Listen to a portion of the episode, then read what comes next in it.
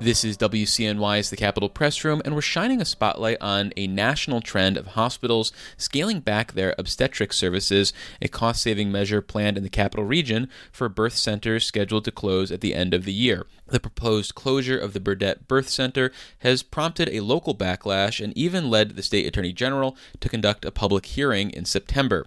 To discuss what's happening in Rensselaer County, as well as the broader ramifications, we're joined by Jessica Hayek, a doula and organizer with the Save Burdett Birth Center Coalition. Welcome to the show, Jessica. Thanks for having me.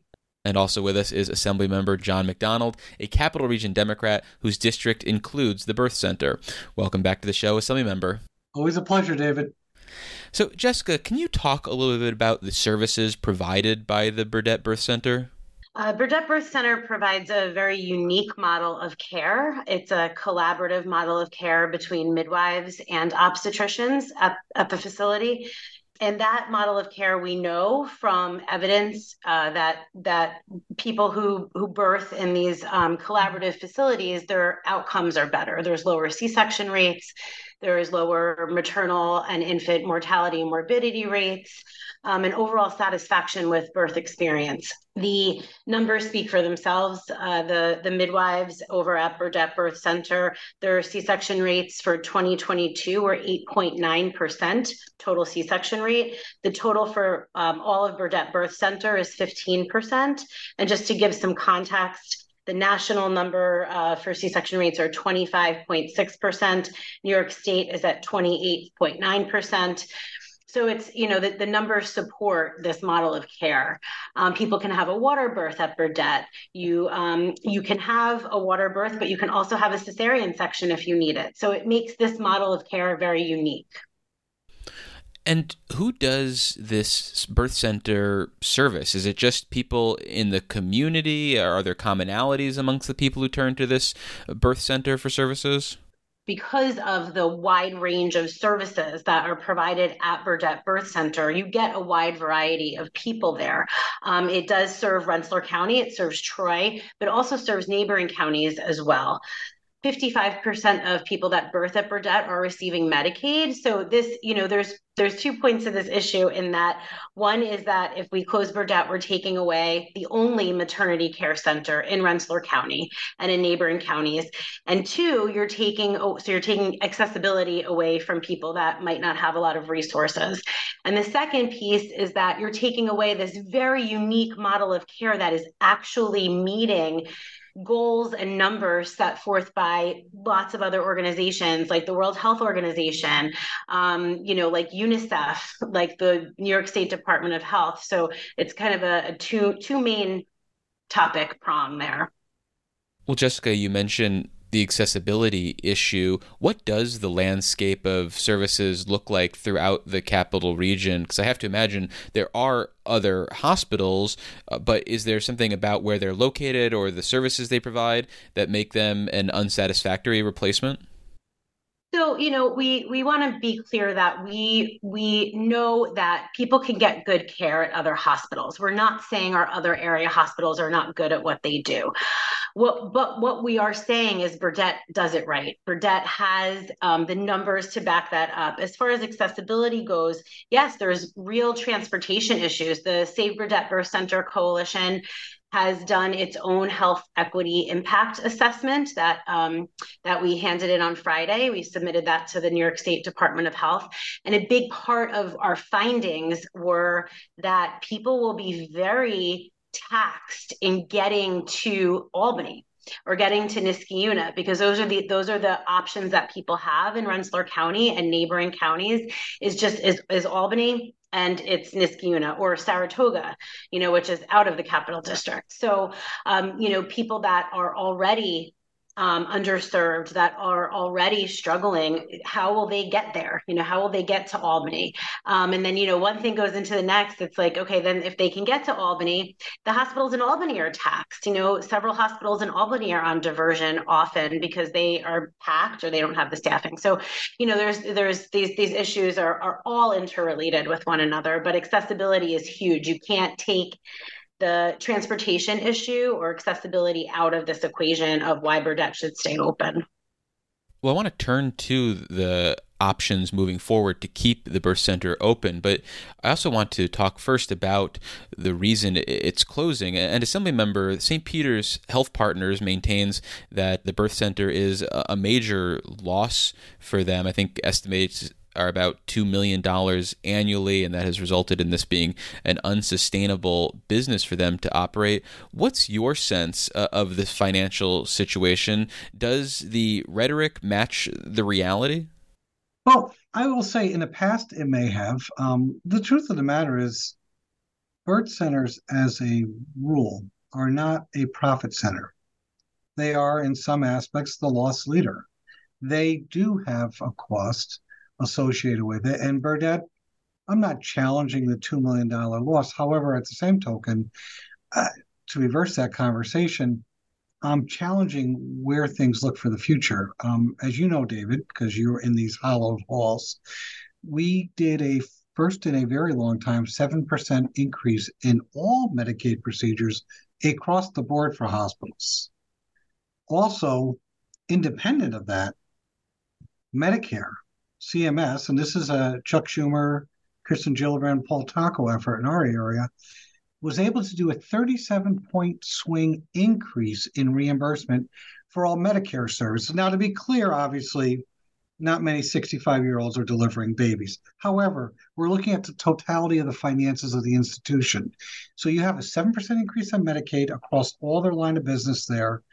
And then this 37 point swing, which in the CEO's own words, brings an additional $100 million in revenue to the St. Peter's community. So that's Troy and Albany, and is their medical practice.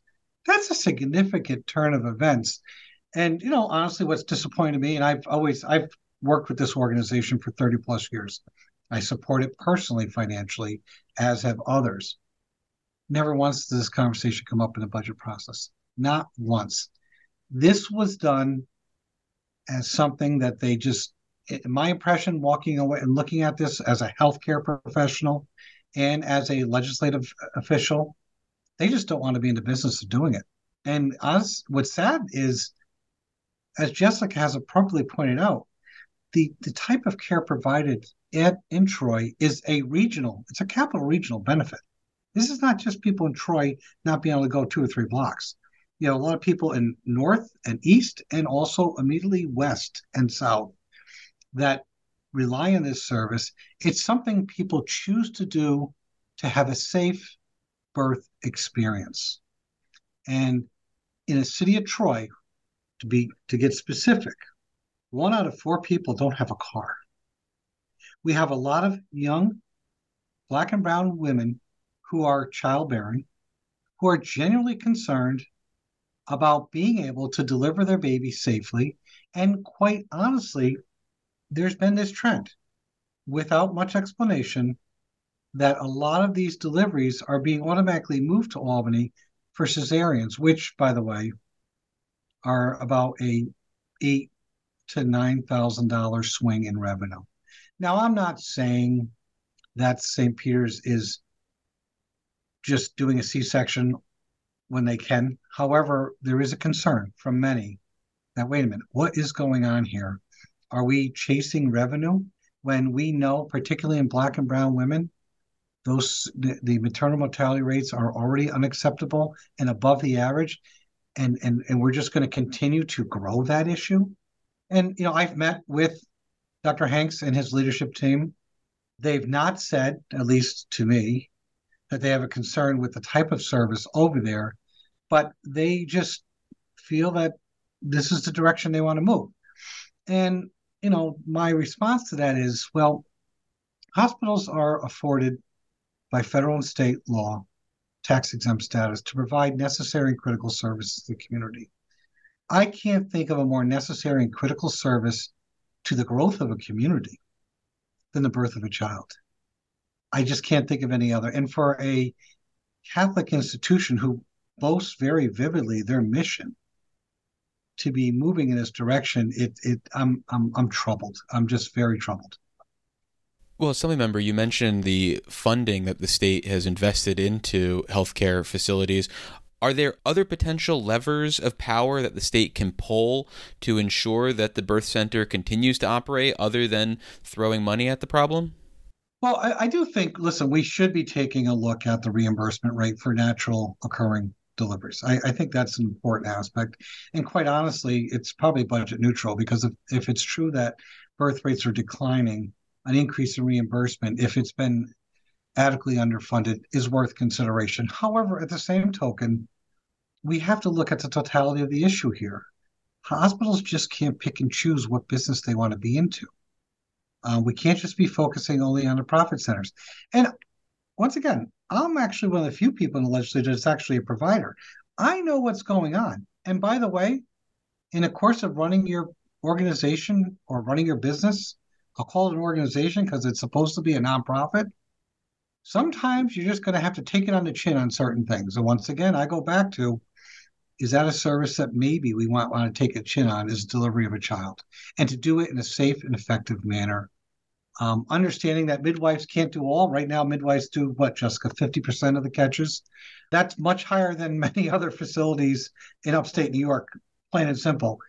And as our region continues to diversify even more we have more women coming from other countries who by the way midwifery and midwife delivered births are the norm. And cesareans are the exception, I think we need to be culturally sensitive to this discussion. And I want to mention something else that's going on on a parallel track that I think is relevant. In the legislature, we have supported over the years, and we had some tussles with the former uh, governor on this about midwife led birth centers. Now, they're not the be all end all, and they will not be the ultimate solution, but they are a part of that conversation. And interesting enough, DOH did put the regulations out for comment about a month ago, of which myself and, and Amy Paulin and Dick Gottfried, a name from the past, have responded asking questions because the way DOH is putting this together, it's becoming more challenging to establish these midwife led birth centers. New York State is one of 10 states in the country that does not have this as a norm. 10 states. So that's a lot of red conservative states that have midwife led birth centers but New York State is falling behind. And I think that's part of the conversation. We need to find ways to support that. Um, quite honestly, I looked at the 10 the 990 for St. Peter's for 2021. That's the latest I have. They're doing fine financially.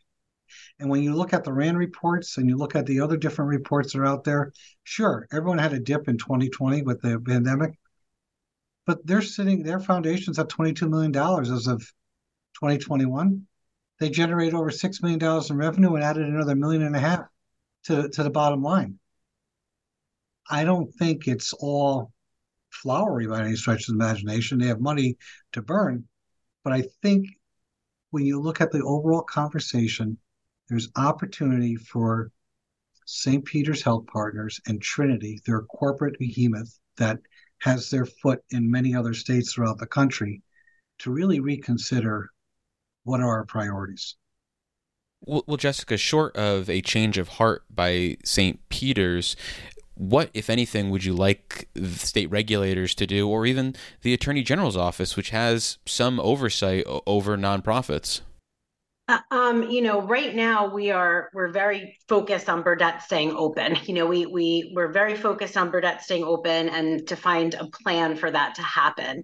Um, I do want to, um, you know, John said before about you know uh, people coming from other countries and those births, you know, were attended by midwives. Seventy percent of all births in in the world are attended by midwives. And the countries that have the lowest maternity morbidity and mortality rates are those where midwifery is an integral part of their maternity care system. So it's it's the again the, the numbers back up this back up this care. And the the health equity assessment law, the health equity impact assessment law that went into effect is there for this purpose. It's there. It was it was made so hospitals cannot willy-nilly open and close. The law that went into place on June 22nd was 2 days after St. Peter's filed their certificate of need for the closure of Burdett. So, you know, that's that's that's something to think about right there. And the, the law requires facilities to determine if a project will, quote, improve access to hospital services and healthcare health equity and reduction of health disparities, with particular reference to members of a medically underserved group in the applicant service area. So, so the, the health, we have a law in place that's supposed to safeguard this. So we're hoping with that law, you know, St. Peter's did decide because they got their certificate of need um, handed in before the law took place, they did a voluntary health equity impact assessment and Save Burdett Birth Center Coalition, we did our own community led health equity impact assessment. So we're hoping that the Department of Health sees both of these reports and really sees how closing Burdett will do nothing to um, to remedy any of these disparities, but will do everything to make these disparities even more um, harmful to the community. Let's not confuse the fact that St. Peter's has said that they're going to do this voluntarily as being a charitable act of mercy. The truth of the matter is, they realized that they just were trying to pull something that just was not going to meet the litmus test. Now, I've been around 23 years in public office. I've been a pharmacist for 35 years. I've never seen an issue that has ignited ignited anger on both sides of the aisle, on both spectrums of politics, and everybody else in the middle, whether you're poor or rich, Republican, Democrat, liberal, conservative. People are just mad. Their own board members are disappointed and very, very upset about it. So I think, to Jessica's point, that health equity study should be looked at as the law. The department really needs to take a very hard look at it because when you put all the pieces together, this puzzle, I don't see any reason why it should close. Plain and simple. I really don't.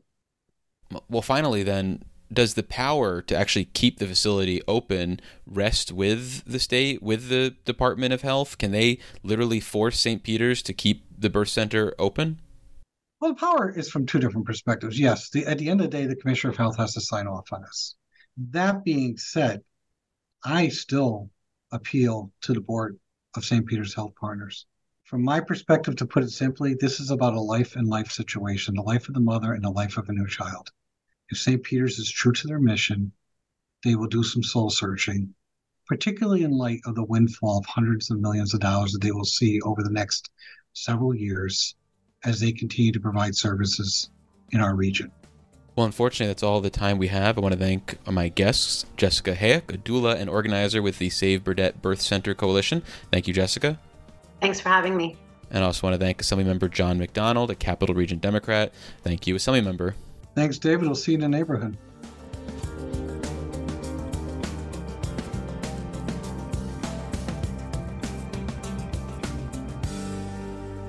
Is your business, agency, or service interested in delivering your message to more than two dozen radio stations statewide carrying Capitol Press Room? If so, visit capitolpressroom.org to contact our underwriting team.